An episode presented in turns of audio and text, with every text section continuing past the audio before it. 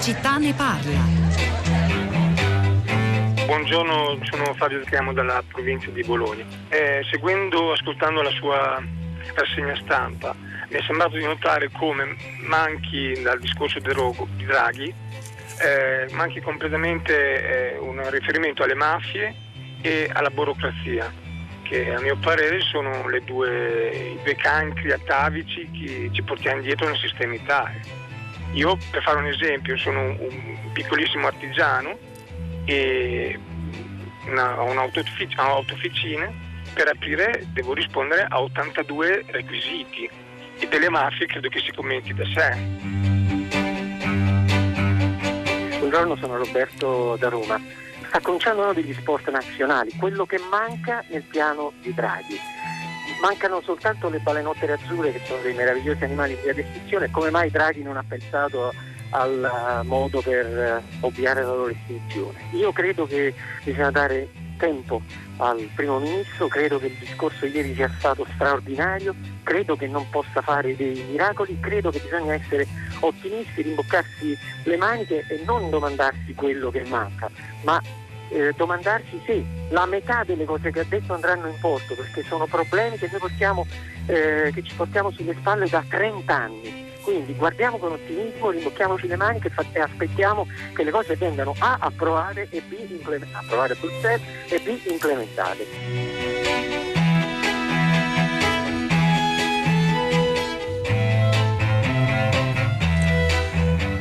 Eccoci, sono le 10, 3 minuti e 15 secondi. Una buona giornata da Pietro del Soldà. Benvenuti a tutta la città ne parla. Le due telefonate che abbiamo risentito ora nella nostra sigla, andate in onda stamani a prima pagina, riassumono sostanzialmente le due posizioni principali tra i nostri ascoltatori, ma forse chissà tra l'intera opinione pubblica italiana. Da un lato le critiche, qualcuno dice le pulci al piano nazionale di ripresa e resilienza, illustrato ieri da Mario Draghi alla Camera, oggi è la volta della replica al Senato, e dall'altro chi invita insomma a non perdere di vista l'importanza della sfida, l'epocalità delle scelte che ci troviamo a compiere, la profondità delle trasformazioni previste da questo piano suddiviso in sei missioni di cui noi oggi proveremo a parlare chiedendo soprattutto aiuto a persone che ne sanno molto più di noi e il mio ruolo sarà anche quello di far da tramite tra i messaggi che potete inviare come ogni mattina al 335 56 34 296 via sms via whatsapp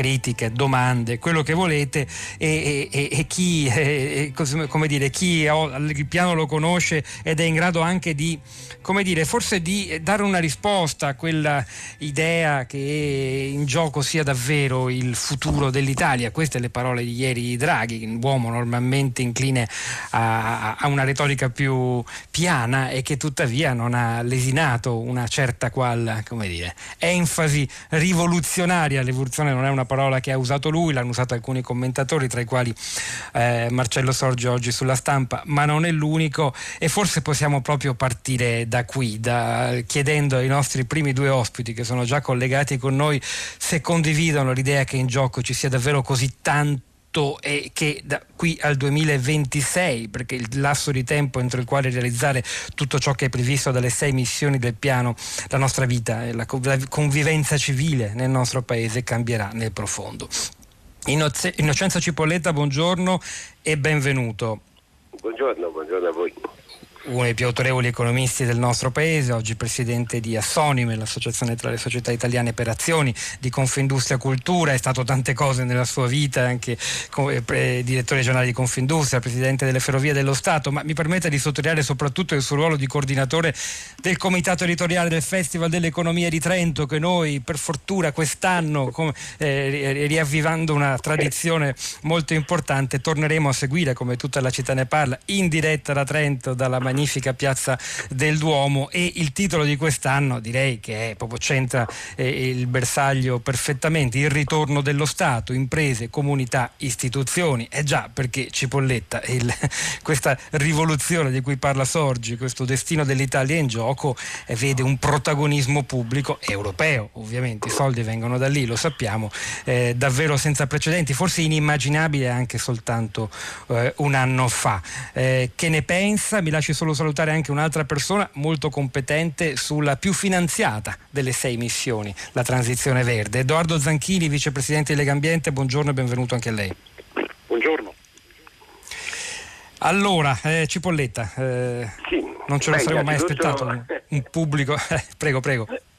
Innanzitutto benvenuti a Trento e speriamo di rivederci tutti quanti di persona perché vuol dire che la pandemia si stia allentando. E mm, io sono molto ottimista, credo veramente che mm, questo piano sia importante non solo per le risorse che mette e per le riforme che presenta, ma perché ci troveremo di qui al 26 non solo con l'Italia che spinge per crescere, ma con tutti i paesi europei, con tutti i paesi industriali del mondo, a pensare agli Stati Uniti d'America, che spingono verso una crescita. Questo movimento di eh, crescita, di spesa aggiuntiva, di fatto non era mai successo nel corso degli anni passati, ogni volta dovevamo fare le nostre riforme eh, facendo attenzione all'austerità, facendo attenzione a non aumentare il disavanzo pubblico. E tutto questo finiva per tradursi in una forma di depressione così che ha costretto il nostro paese a essere veramente a dei livelli bassi di attività. Invece adesso ci troviamo in una situazione completamente diversa e quindi effettivamente, come è stato detto prima, non vale la pena starsi a domandare quello che manca eh, mh, facendo che si poteva fare anche di più, di meglio o di quello che sia. Bisogna eh, a, a cogliere l'occasione per poter far dare una spinta alla crescita di questo paese per parecchi anni e questo ci porterà sicuramente in una situazione migliore. Io sono convinto che il piano è ben concepito, era stato costruito bene dal governo Conte eh, precedente, il governo Draghi ci ha aggiunto 40, anzi 50 pagine di riforme che anche queste mancavano ed è importante, abbiamo messo il, crono, il cronometro aggiornato, io credo veramente che siamo alla vigilia di una buona ripresa per il nostro Paese. Cipolletta, mi lasci innanzitutto ricordare che tra pochi minuti si collegherà con noi, siamo molto contenti che abbia un po' di tempo da dedicarci il Ministro delle Infrastrutture e della Mobilità Sostenibili Enrico Giovannini, uno dei protagonisti di questa nuova stagione del nostro Paese, quindi le vostre domande, osservazioni, mi rivolgo sia ai nostri ospiti che agli ascoltatori, le gireremo tra pochissimo anche a lui. Ancora una domanda su questo tema generale dell'intervento pubblico che, lo ricordo ancora, sarà al centro dei, della tre giorni, dal 3 al 6 giugno del Festival dell'Economia e il ritorno dello Stato.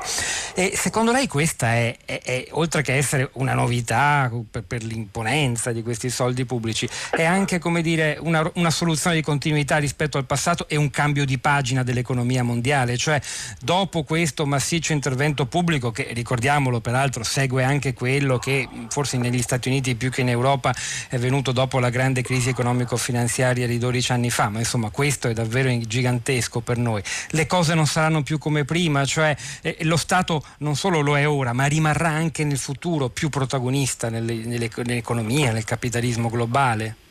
Io penso di sì, non è un ritorno al passato dello Stato, ma è un'evoluzione logica della crescita dei nostri paesi.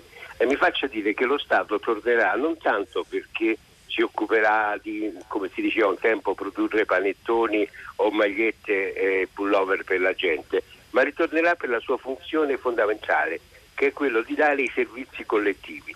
I paesi eh, nostri vivono bene se abbiamo buoni e efficienti servizi collettivi, parlo della scuola, parlo della sanità, parlo delle abitazioni, parlo della sicurezza, parlo dei trasporti. Ed, è su questi mm, obiettivi che si sta concentrando il piano di recovery, quello di avere una buona sanità, una buona scuola, dei buoni trasporti, i paesi che avranno dei buoni servizi avranno un ritorno dello Stato importante e con i buoni servizi noi riduciamo le diseguaglianze perché facciamo attenzione, non è che si possano ridurre le diseguaglianze attraverso la tassazione, certo la tassazione serve, bisogna tassare chi ha più redditi e dare soldi a chi ha meno redditi, ma le diseguaglianze si riducono se in un paese tutti hanno una buona scuola, tutti hanno una buona sanità se stanno male, tutti hanno dei buoni trasporti a prezzi eh, abbordabili per potersi spostare, tutti hanno una buona pensione quando diventano anziani, tutti hanno una buona casa se devono vivere. Ecco, questa è la misura per ridurre le diseguaglianze e questo è il ritorno dello Stato che io vedo, non lo Stato imprenditore che decide eh, che cosa io devo consumare, che cosa devo mangiare, ma uno Stato che mi dà la base della vita eh, sociale e della vita economica e della dignità degli esseri umani e, costituisce comunque, se non un ritorno, una, una, una vera e propria rivoluzione, non so se copernicana, soprattutto per chi ha, ha, pensato che invece il destino della globalizzazione era quello di essere trainato e alla fine anche gestita e governata soltanto dai grandi campioni, per esempio dell'industria digitale, che sfuggono ad ogni forma di controllo pubblico. Chissà se anche questo entrerà nel dibattito, anzi ne sono certo, della tre giorni di Trento. Re, resti con noi Cipolletta. Innanzitutto devo salutare anche un'altra ospite che è Alessandra Servidori buongiorno e benvenuta. Buongiorno, buongiorno a tutti, buongiorno dottor Cipolletta consigliera nazionale di parità, docente universitaria, già dirigente sindacale, tra le massime esperte nel nostro paese di politica del lavoro e di welfare. Ma io voglio andare subito, almeno per avere una prima battuta da, da, da Lega Ambiente suo, dal suo vicepresidente Edoardo Zanchini, perché dobbiamo ricordarlo, delle eh, sei missioni nelle quali si suddivide il PNRR, cioè il, sono, transizione verde, digitalizzazione, poi infrastrutture, istruzione, inclusione e salute, la transizione verde è quella che ottiene più soldi, il 40%, circa 68 miliardi. E, e Zanchini, allora mh, i titoli sono di questi soldi da spendere, eh, idrogeno e ha chiamato un ascoltatore agricoltore biologico anche un po' polemico rispetto a tutta questa enfasi sulla transizione all'idrogeno, ci dirà la sua. Teleriscaldamento, eh, agrivoltaico, insomma la rivoluzione agricola è anche del, del, credo che abbia a che fare con l'utilizzo di pannelli voltaici, fotovoltaici nei, nei, nei terreni italiani e poi nuovi obiettivi per il riciclo dei rifiuti, tutte sfide nevralgiche. Eh, una prima impressione complessiva, la vostra reazione? Ma intanto torno sul, sul, discorso di Draghi, che appunto è molto condivisibile quando dice che questo piano, più che andarlo a insomma, valutare nei numeri, nelle misure, nelle risorse, eh, ha bisogno di mandare un messaggio al Paese. Eh, questo piano deve servire a eh, trasmettere un'idea di cambiamento e di rilancio che poi è fatto anche da, appunto, da, da tutte queste misure, ma soprattutto deve appunto, spingere ehm, gli investimenti in una direzione giusta. Allora la chiave green è sicuramente eh, centrale nella visione europea, non ci dimentichiamo che appunto se ci stanno quelle risorse e quella percentuale eh, per gli investimenti ambientali è perché ce l'ha chiesto l'Europa, l'Europa ha messo proprio un criterio vincolante per gli investimenti green. Ora la sfida è trasformare eh, tutte queste risorse che ci sono per tanti, eh, per tanti, investimenti in un cambiamento che arrivi poi nei territori, alle persone, aiuti le imprese. Eh, il rischio è che invece appunto, tutta l'attenzione vada a, appunto, a, a quali interventi insomma, sono arrivate le risorse, prima si citava l'idrogeno, l'idrogeno in Italia praticamente oggi non esiste e va prodotto, o si produce da fonti rinnovabili oppure appunto, è un passo indietro invece che in avanti perché lo produciamo dal gas, ecco, appunto, non c'è nessun vantaggio in termini di lotta ai cambiamenti climatici. Eh, stessa cosa per gli investimenti che sono finanziati, che eh, molti sono importanti, pensiamo appunto alla produzione da fotovoltaico, anche al, poi dopo interverrà il ministro Giovannini, insomma l'acquisto eh, di treni, alle infrastrutture ferroviarie. Ecco, quello che serve ora è far capire che il nostro Paese nei prossimi anni eh, davvero punterà eh, su una chiave green per ripensare le nostre città, per rendere più, più vivibili e sostenibili, eh, per spingere l'efficienza energetica in edilizia, per aiutare appunto le persone a risparmiare e vivere meglio nei casi in cui eh, oggi appunto invece sono costrette spesso a avere caldo d'estate e freddo d'inverno a pagare delle bollette molto care. Allora noi dobbiamo dare questo messaggio per la chiave green per i prossimi anni e quello che ci auguriamo è che ora il governo eh, chiarisca appunto molte appunto delle schede che oggi sono solo accennate come titoli e che continui in questa direzione soprattutto perché il piano dà una parte delle risposte, eh, dà appunto delle risorse eh, ma non è eh, la risposta eh, per l'accelerazione di cui il nostro Paese ha bisogno per uscire dalla crisi puntando sulla chiave green. Credo sia già collegato con noi il ministro Giovannini, chiedo conferma alla regia, stiamo lavorando da remoto quindi spesso non riusciamo a darci la conferma al volo. No, forse ancora no. E allora in attesa di collegarci col ministro eh, chiedo subito... Ah, eccolo, ce l'abbiamo, chiedo scusa. Eh, penso sia davvero arrivato in corsa. Ministro Giovannini, buongiorno e benvenuto. Buongiorno, buongiorno a tutti. Le dico che sono già collegati con noi autorevoli ospiti come Innocenzo Cipolletta, il vicepresidente di Lega Ambiente Zanchini e, e l'economista Alessandra Servidori. Dunque lei eh, eh, rappresenta qui per noi non soltanto il governo ma anche quel comparto del Piano Nazionale di Ripresa e Resilienza che sembra a molti ascoltatori il più critico. Abbiamo dedicato anche una puntata di tutta la città ne parla la settimana scorsa proprio alla grande missione che l'attende, insomma, eh, infrastrutture sostenibili. Già sono due parole che per molti dei nostri eh, ascoltatori di Radio 3 grandi opere e sostenibilità sembrano inconciliabili. Uno dei punti su cui vado subito chiedendole una, una, una risposta così puntuale per quanto possibile riguarda un argomento che da diversi giorni affiora a prima pagina e interessa in tanti. Eh, la burocrazia sì, ma soprattutto il codice degli appalti, le lungaggini, le difficoltà poste anche per esempio dalle sacrosante e necessarie eh, certificazioni antimafia richieste alle imprese.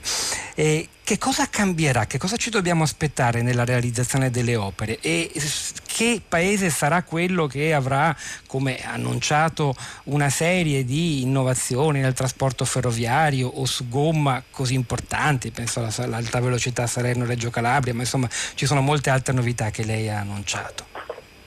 Mi faccio partire da questo secondo aspetto. Ieri sì. il Presidente ha dato una notizia molto importante e cioè che con lo scostamento del bilancio sono altri 10 miliardi, per chiudere la cosiddetta T dell'alta velocità, cioè la Salerno-Reggio Calabria entro il 2030, ma pezzi significativi verranno realizzati entro il 2026 e poi il collegamento Brescia-Vicenza-Padova che chiude il collegamento alta velocità Milano-Venezia. Questa è una novità epocale perché basta aver usato l'alta velocità per sapere quanto cambia la vita.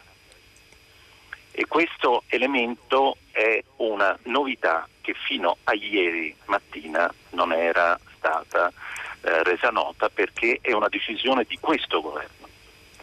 Lo dico perché gran parte della parte infrastrutturale, che um, cifra circa 60 miliardi complessivamente, viene spesa per oltre il 50% al sud.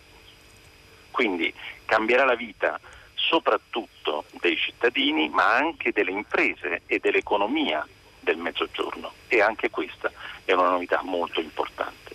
Dopodiché la domanda sulla realizzabilità è mm. una domanda non solo legittima, ma che è al centro delle riflessioni e del lavoro fatto negli ultimi due mesi.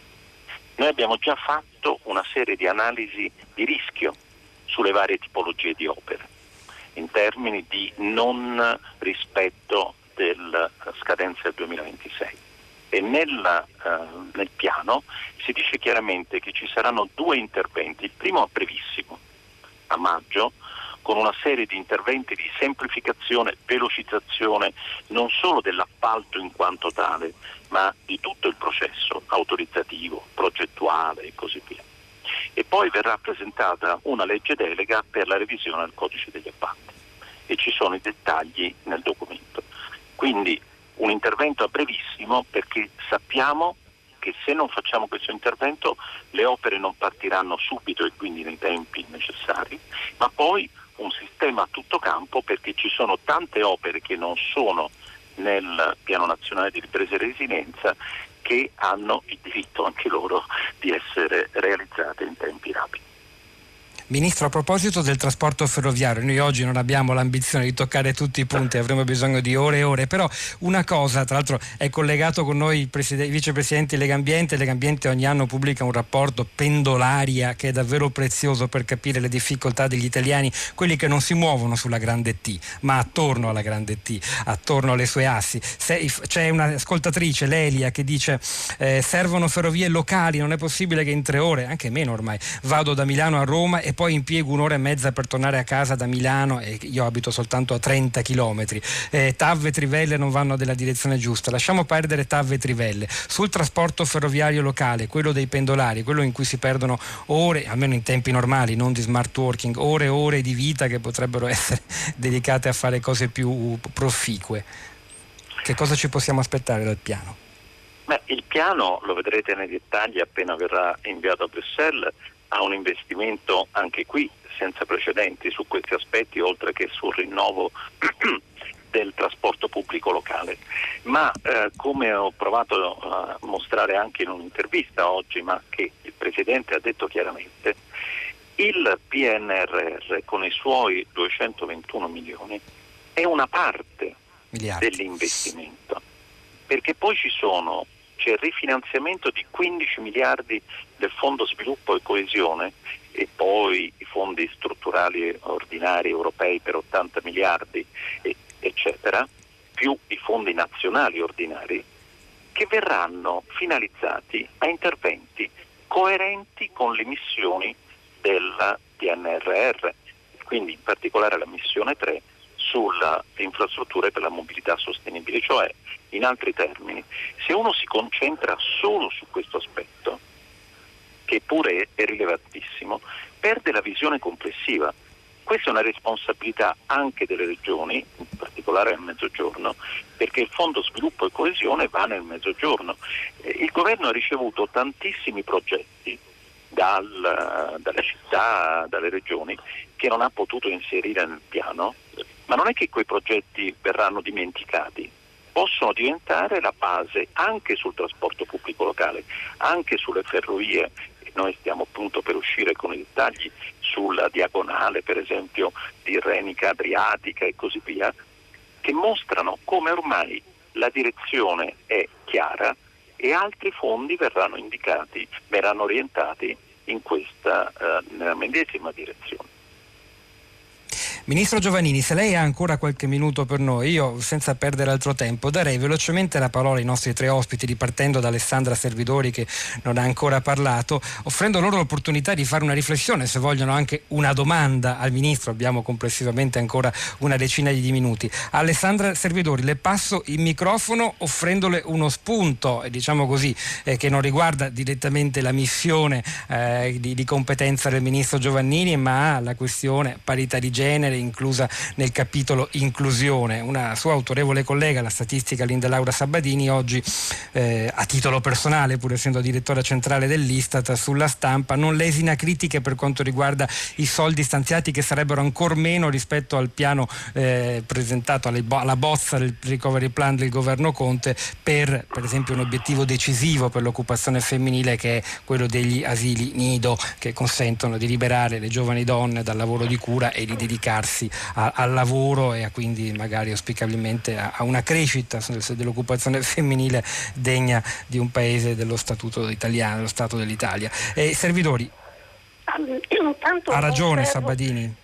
Dunque allora, intanto non servono critiche furiose, eh, serve eh, non ripetere gli errori già compiuti in passato. Sabatini come me ha una lunghissima esperienza e deve avere anche la memoria eh, che la deve sostenere e aiutare il governo. Io penso, anzi sono assolutamente convinta eh, che per esempio il ministro Giovannini farà dei grandi sforzi, l'ha già promesso e credo che sia, avendo anche lavorato seppur un poco con lui quando era ministro del lavoro, credo che sia molto coerente. Bisognerà fare chiarezza sui fondi, ha ragione la visione complessiva, però c'è una gran, gran confusione sui fondi e sulla metodologia diciamo, di come verranno utilizzati. Ecco, c'è, c'è, eh, su questo io mi sono letta approfonditamente le 500 200 schede prima di parlare, prima di scrivere sul, um, sul sussidiario.net domani e credo che sia un problema enorme quello dei fondi.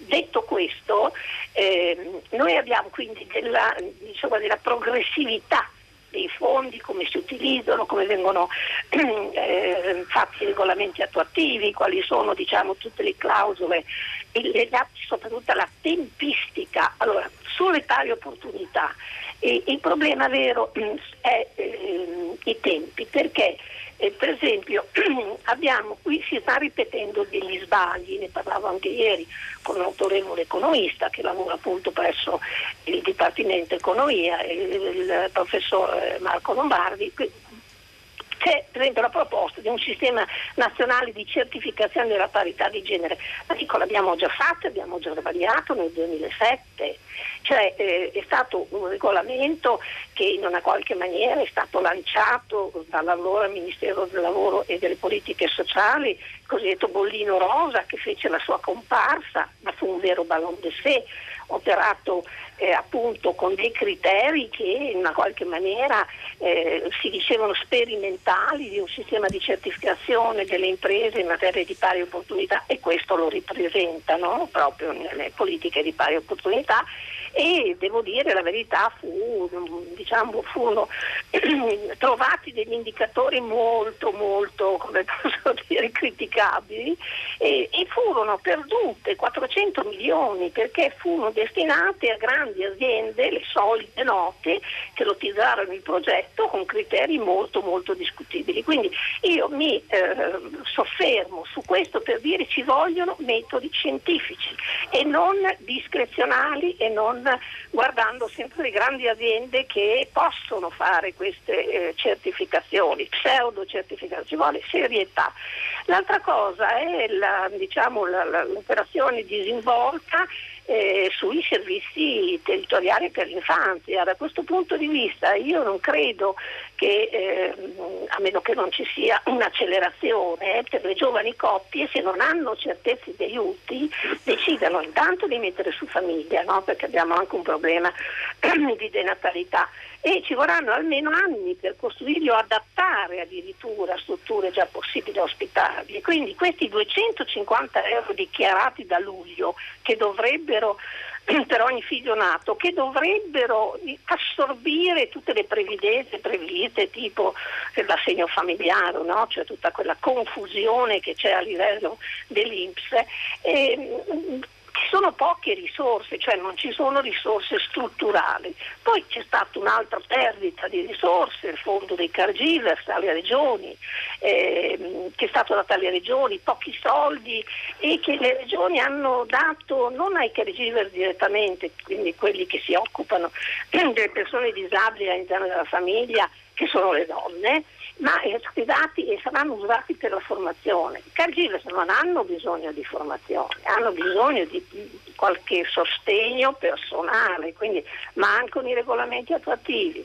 Eh, Alessandra Servidori, una... mi perdoni se la interrompo, il punto dei caregiver è così importante, ne parliamo spesso, è una delle parole che ricorre di più a prima pagina, solo per quelle ragioni di tempo e perché non riusciamo a toccare tutto, poi ci torneremo in prossime puntate di tutta la città ne parla, però lei ha messo già eh, dire, in evidenza alcune criticità sulle quali eh, mi interessa conoscere se c'è l'opinione di Giovannini. Chiedo però, a proposito dei giovani, aggiungo anche che eh, c'è questa notizia che il Presidente del Consiglio Draghi ha dato di un decreto di imminente approvazione che stanzierà dei fondi per aiutare i giovani a fare un mutuo per comprare la casa e questo è un punto eh, che diciamo, non rientra direttamente nel piano ma è molto importante. Chiederei a Innocenzo Cipolletta e a eh, Edoardo Zanchini, vicepresidente di Lega Ambiente, eh, se possono in brevità proprio un minuto a testa, di concentrare una riflessione, se vogliono anche una domanda. Eh, abbiamo improvvisato una sorta di question time, Ministro, per lei, eh, a, a, a, Giovannini e dando così poi al Ministro il tempo di una breve risposta.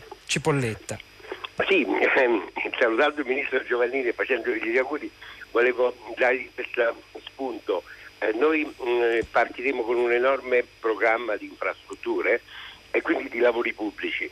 Eh, ci sarà penso a mio avviso anche un problema di manodopera.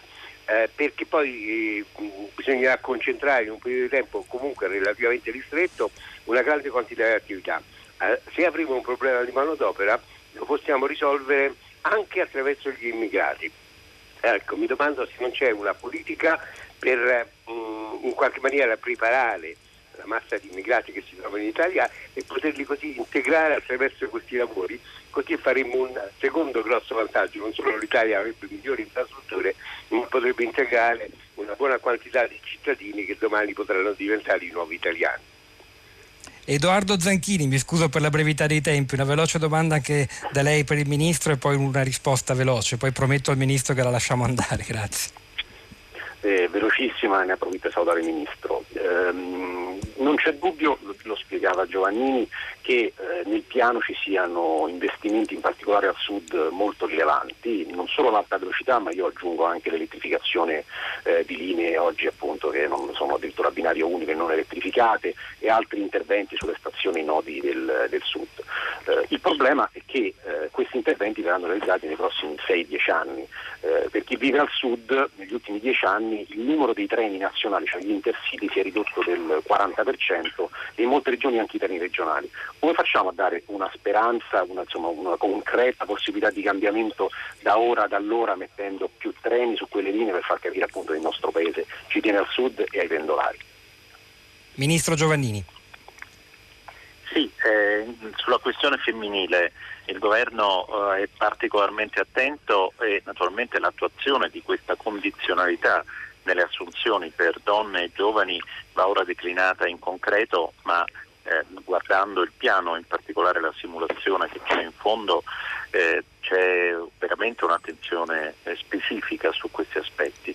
Non entro sulle questioni degli asili nido e così via, ricordo soltanto che il piano non può essere usato per spese correnti, cioè spese eh, che poi durano nel tempo, come per esempio si può costruire un asilo nido, si può fare con il piano, ma poi eh, per avere il personale questa è una spesa che dura nel tempo.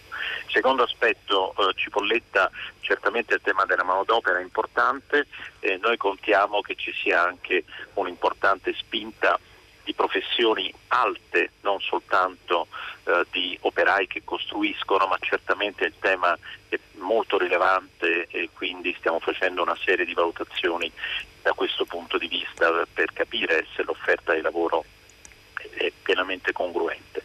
E eh, Zanchini sulle questioni del mezzogiorno in particolare c'è un investimento proprio sul rinnovo del materiale rotabile degli intercity in particolare al sud, ma sappiamo benissimo che ci sono tanti altri limiti ed è qui dove dicevo il fondo sviluppo e coesione che va alle regioni del sud, se questa come noi abbiamo detto è una priorità può essere orientato per rafforzare le azioni previste nel piano, in particolare per i trasporti regionali nel mezzogiorno. Dopodiché vi devo lasciare, purtroppo, grazie ancora.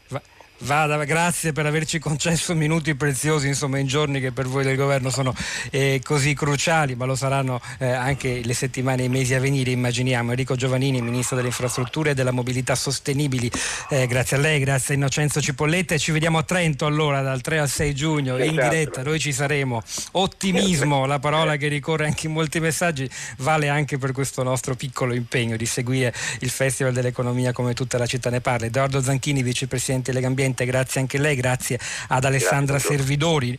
Non abbiamo parlato di politica, lo fa Fabio, un ascoltatore, in un suo messaggio al 335 5634 296 che dice perché il piano si compia occorrerà anche una rivoluzione della politica. Chi ci sarà il governo nel 2026? Non penso, anche se me lo auguro, dice Fabio, Mario Draghi, ci sarà la destra o la sinistra, occorre comunque avere il bene del paese come faro e non il particolare, un tema sul quale ha insistito peraltro lo stesso Draghi proprio ieri alla Camera. Altro tema rimasto eh, per ora sullo sfondo, ma rimane decisivo quando si parla di so- soldi e ristrutturazione della nostra economia, l'unica soluzione, dice Giampiero da Modena, la più giusta, la più etica, è far pagare le tasse a tutti. L'evasione fiscale in Italia è enorme, intollerabile, non se ne parla mai a sufficienza e soprattutto non si mettono in atto strategie adeguate per combatterla seriamente. Ottimismo si diceva All'ottimismo ci invitava anche l'ascoltatore Roberto da Torino stamattina che era un po' duro con i critici eh, di Mario Draghi. L'ottimismo ritorna in queste parole, eh, considerando l'ottimismo quel passaggio necessario a compensare la realtà.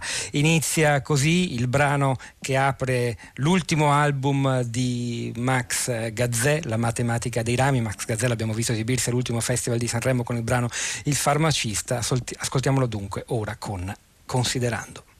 Potremmo vivere felici stare a un passo dal peccato, magari farci del male, finire e ricominciare. Potremmo perdere la testa e fare un sacco di stronzate, essere il dente che duole. Metti gli occhiali da sole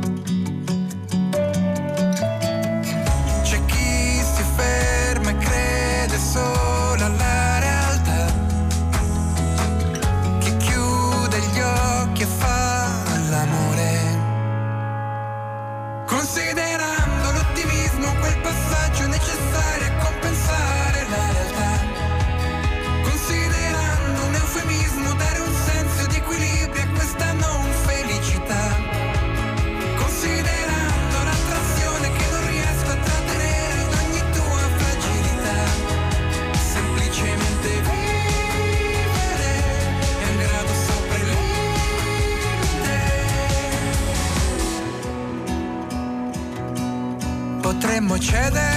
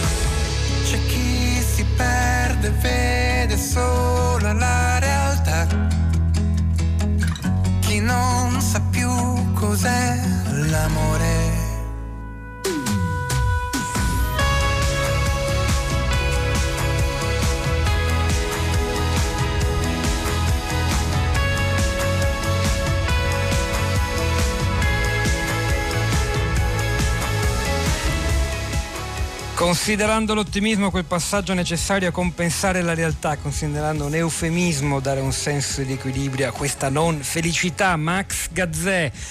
È il momento di vedere come state reagendo a questa puntata che insomma, abbiamo avuto anche all'ultimo il ministro Giovannini che ci ha detto un po' di cose io credo molto interessanti sulle quali ragionare eh, per molto tempo sul futuro del nostro paese. Andiamo dunque ad ascoltare le vostre voci, a vedere quel che accade in rete sui social network con Sara Sanzi. A te la parola Sara.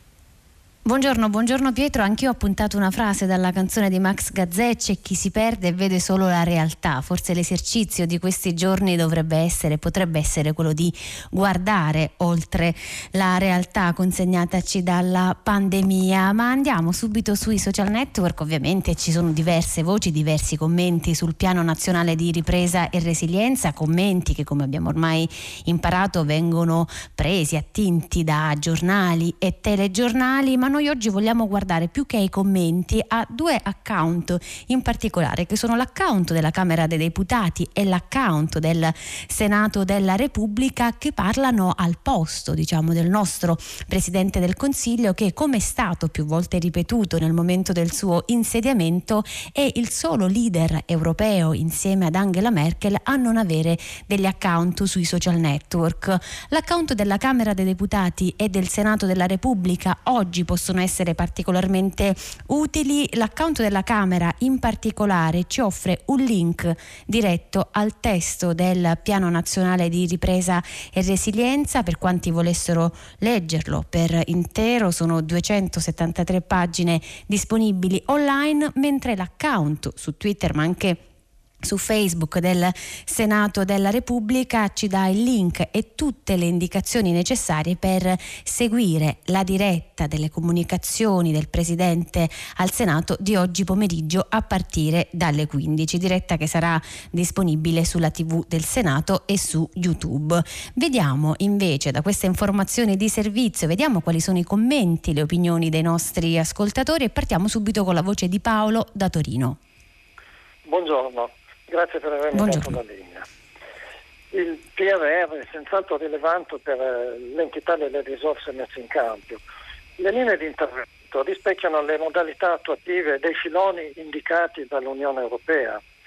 Il vero cambio epocale è l'guida che assume l'Europa e che mette come condizione per l'utilizzo dei fondi eh, la realizzazione di linee predefinite e eh, subordina il, il, rilascio dei fondi alla presentazione di progetti, allo sviluppo pluriennale degli stessi e a verifiche a step delle fasi realizzative. Questi sono veri elementi di novità. La politica italiana guidata a programmare, a progettare e a verificare, eh, che è proprio un cambio epocale eh, l'uscita dall'ottica delle emergenze che purtroppo sono sempre state tante però la spinta a uscire dalla, dalla risposta alle emergenze per programmare e insomma pensare oltre, non solo all'emergenza e alle prossime elezioni. Certo, monitoreremo naturalmente su questa programmazione, su come verrà gestita. Adesso ascoltiamo la voce di altri ascoltatori che hanno mandato un vocale al 335 56 34 296.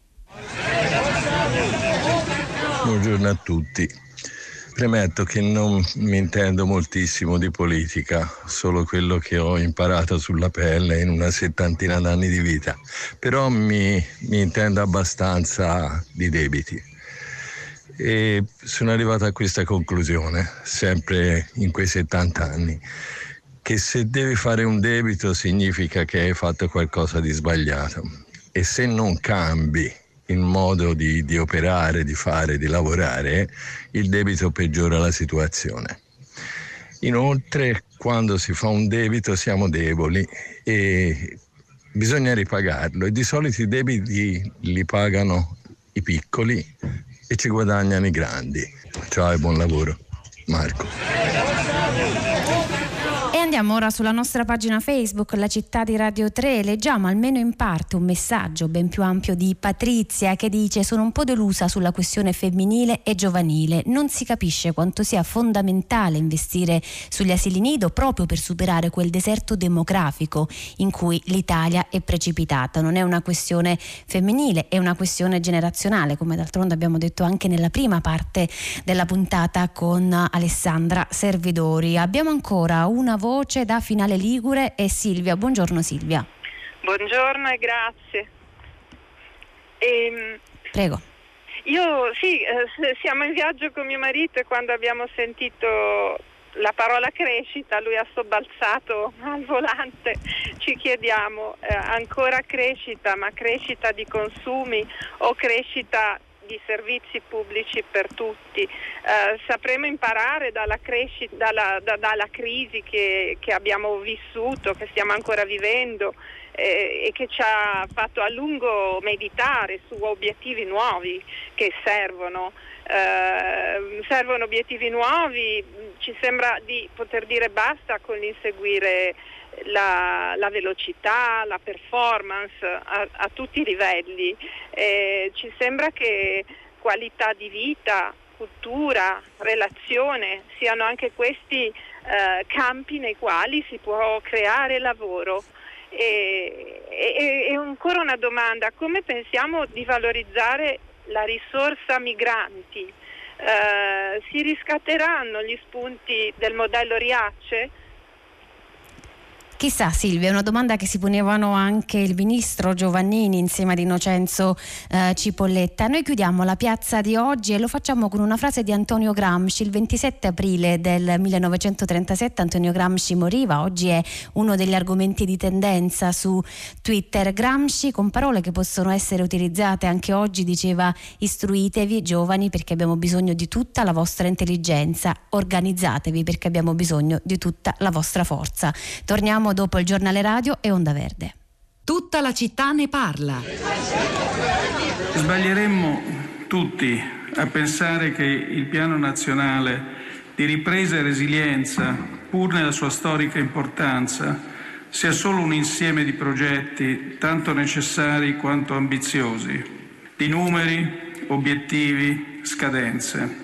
Vi proporrei di leggerlo anche in un altro modo. Metteteci dentro le vite degli italiani, le nostre, ma soprattutto quelle dei giovani, delle donne, dei cittadini che verranno.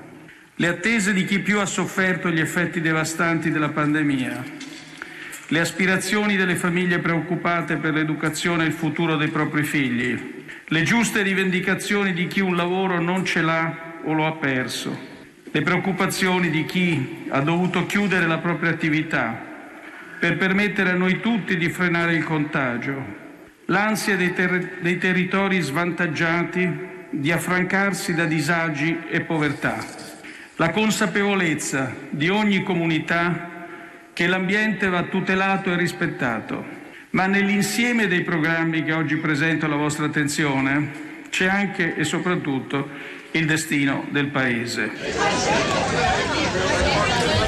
Destino del paese, il gusto del futuro, le parole usate da Mario Draghi ieri alla Camera, oggi pomeriggio andrà in Senato a illustrare il piano, ci aspettiamo il voto e l'approvazione senza sorprese eh, da, entrambe, eh, da entrambi i rami del Parlamento. C'è un punto che noi non abbiamo ancora toccato in questa puntata di Tutta la città ne parla, che lo ricordo per chi non l'avesse sentito e volesse risentirla, abbiamo avuto, ha ospitato anche il ministro Enrico Giovannini che ha risposto alle sollecitazioni dei nostri ospiti, Innocenzo Cipolletta, Edoardo Zanchini, Alessandra Servidori, e cioè l'Europa, perché non dobbiamo dimenticarci, non l'abbiamo fatto, ma insomma ricordiamolo sempre, eh, tutti questi soldi vengono da una svolta epocale per l'Europa, come ha sottolineato poco fa molto bene un ascoltatore, condivisione del debito, eh, misure impensabili soltanto un anno fa, frutto di quel Consiglio europeo del luglio scorso che ha raggiunto un risultato che rimarrà sicuramente nelle pagine di storia, ma questo significa anche che noi siamo vincolati a rispettare un vero e proprio patto, contratto con l'Europa, con la Commissione e con il Consiglio, il che significa con i governi di tutti gli altri Stati membri. E tanti cambiamenti o modifiche al piano di riforme approvato non le potremo in realtà fare. Ritorna cioè una parola, condizionalità, che per chi ha un po' di memoria era all'ordine del giorno ai tempi del salvataggio dell'Europa del Sud dalla crisi del debito. E per parlare di questo abbiamo raggiunto il corrispondente dalle istituzioni europee di Radio Radicale, nonché firma del Foglio, eh, David Carretta. Buongiorno e benvenuto. Buongiorno a voi e grazie. Allora Carretta, non c'è la Troica, non c'è più nessuno che dall'alto dice ai Paesi membri che riforme devono adottare, non ci sono letterine come quella che Trichet, il predecessore di Draghi alla BCE, mandò all'Italia sull'orlo del default e poi insomma sappiamo cosa succede, accade, la crisi del governo Berlusconi, l'arrivo di Mario Monti, però e c'è un'Europa che giudica che potrebbe anche non erogarli più i fondi se noi nei prossimi anni, magari con diversi governi, deviassimo o volessimo modificare il percorso di riforma. Sì, no, no, non c'è dubbio che torna una sorta di vincolo esterno eh, e la logica, eh, per quanto eh, diversa e abbastanza simile a quella che era stata adottata durante i salvataggi della zona euro nel periodo 2010-2015. Eh, all'epoca erano eh, prestiti, eh, programmi, c'era la Troica.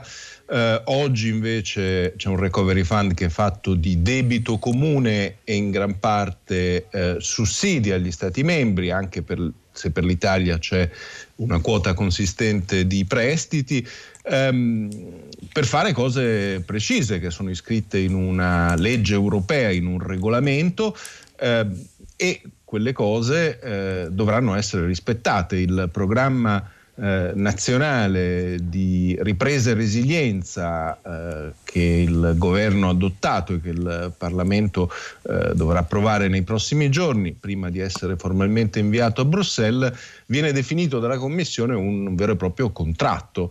Eh, ciascuna eh, missione, ciascuna riforma, ciascun progetto dovrà essere rispettato secondo quelle che qui vengono chiamati eh, milestone e target, cioè una sorta di calendario con obiettivi precisi di realizzazione e eh, se eh, milestone, le pietre miliari, i target, gli obiettivi non saranno eh, raggiunti, eh, non ci saranno gli esborsi delle varie rate del recovery del Recovery eh, Fund.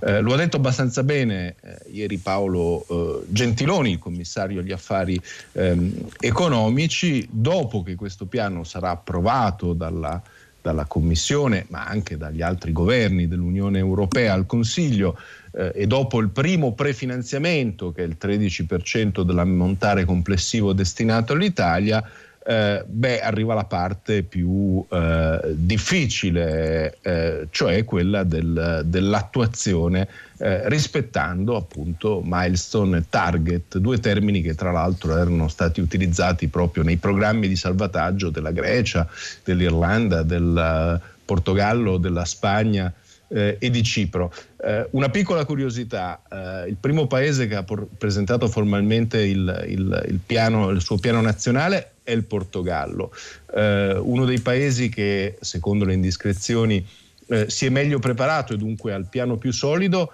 eh, è la Grecia, probabilmente perché questi paesi sanno di cosa si tratta, eh, sanno cosa vuol dire milestone and target. Per contro i paesi meno preparati sono eh, anche se lo presenteranno formalmente oggi, sono eh, Francia e Germania. Eh, al Ministero delle Finanze francesi ci si lamenta perché si dice che eh, le regole del Recovery Fund alla fine eh, sono come un programma del Fondo Monetario Internazionale, cioè un programma di salvataggio. Eh, insomma, è una questione che, che, che rimarrà con noi eh, per i prossimi sei anni. Non, non, si esaurisce con la presentazione da parte del governo, il voto del Parlamento o il via libera atteso per giugno-luglio della Commissione del Consiglio. E chissà se questo controllo dell'Europa sulle nostre riforme diventerà in futuro un argomento acceso di dibattito politico ancora una volta con questa idea della, no, dell'Europa che ce lo chiede, l'Europa austera, la burocrazia senza anima di Però, Bruxelles. Eh. Però c'è una, c'è una, differenza fondamentale rispetto al 2010-2015 ed è che in questo caso eh, sì c'è un quadro di regole che è stato determinato a monte da tutti i governi dell'Unione Europea con, con uh, il regolamento sul Recovery Fund. Eh, però il processo non è dall'alto verso il basso, è stato dal basso verso l'alto. Cioè sono stati i governi a proporre le riforme principali, i progetti, eh, nell'ambito ovviamente di quel regolamento, per cui un tot di fondi deve andare alla transizione eh, ehm, climatica, un altro tot deve andare alla transizione digitale, eh, non si possono finanziare spese correnti, eh, però, eh, però eh, sono i governi e sono i parlamenti nazionali che hanno deciso cosa mettere dentro quel piano non è eh, il Fondo Monetario Internazionale o la Commissione. C'è un quadro comune che comprende anche riforme raccomandate da Bruxelles, le raccomandazioni specifiche per il Paese del 2019-2020, ma eh, ma eh, eh, c'è ownership, si dice qui a Bruxelles, cioè eh, c'è la scelta nazionale. Eh, la questione, a mio avviso, che si porrà sarà dopo le elezioni, dopo i vari cicli elettorali, non solo in Italia ma in tutti gli Stati membri, cioè se cambia un governo, cosa succede? Perché quel contratto non è firmato da un governo, è firmato da un paese e dunque impegna anche i futuri governi e eh, sarà molto difficile modificare eh, le strutture fondamentali del, del piano eh, italiano, così come degli altri Stati membri, eh, in caso di cambio di governo. È possibile farlo, ma sarà, sarà impossibile fare marcia indietro, per esempio, sulle riforme. Perché? Perché per modificare il piano nazionale di recovery eh, si dovrà fare richiesta, la Commissione dovrà fare una nuova valutazione dei vari emendamenti e quegli emendamenti dovranno essere eh, approvati anche dai governi, dagli stati membri. Anche e dai frugali del nord, già ci immaginiamo cosa potrebbe accadere nel nostro paese, dove in effetti, stando ai sondaggi di questi giorni, si prefigura per il 2023 un cambio radicale di maggioranza di governo. Chissà, è troppo lontano forse per prevedere. Per ora grazie, ci torneremo su questo. David Carretta, grazie davvero. Hanno lavorato a questa puntata di tutta la città ne parla Pino Berardi alla parte tecnica, al suo fianco Piero Pugliesi in regia, a questi microfoni, Sara Sanzi, Pietro del Soldà. La nostra curatrice Cristiana Castellotti e Cristina Faloci lasciano la linea Radio Trammondo. Ci risentiamo come sempre domani mattina alle 10.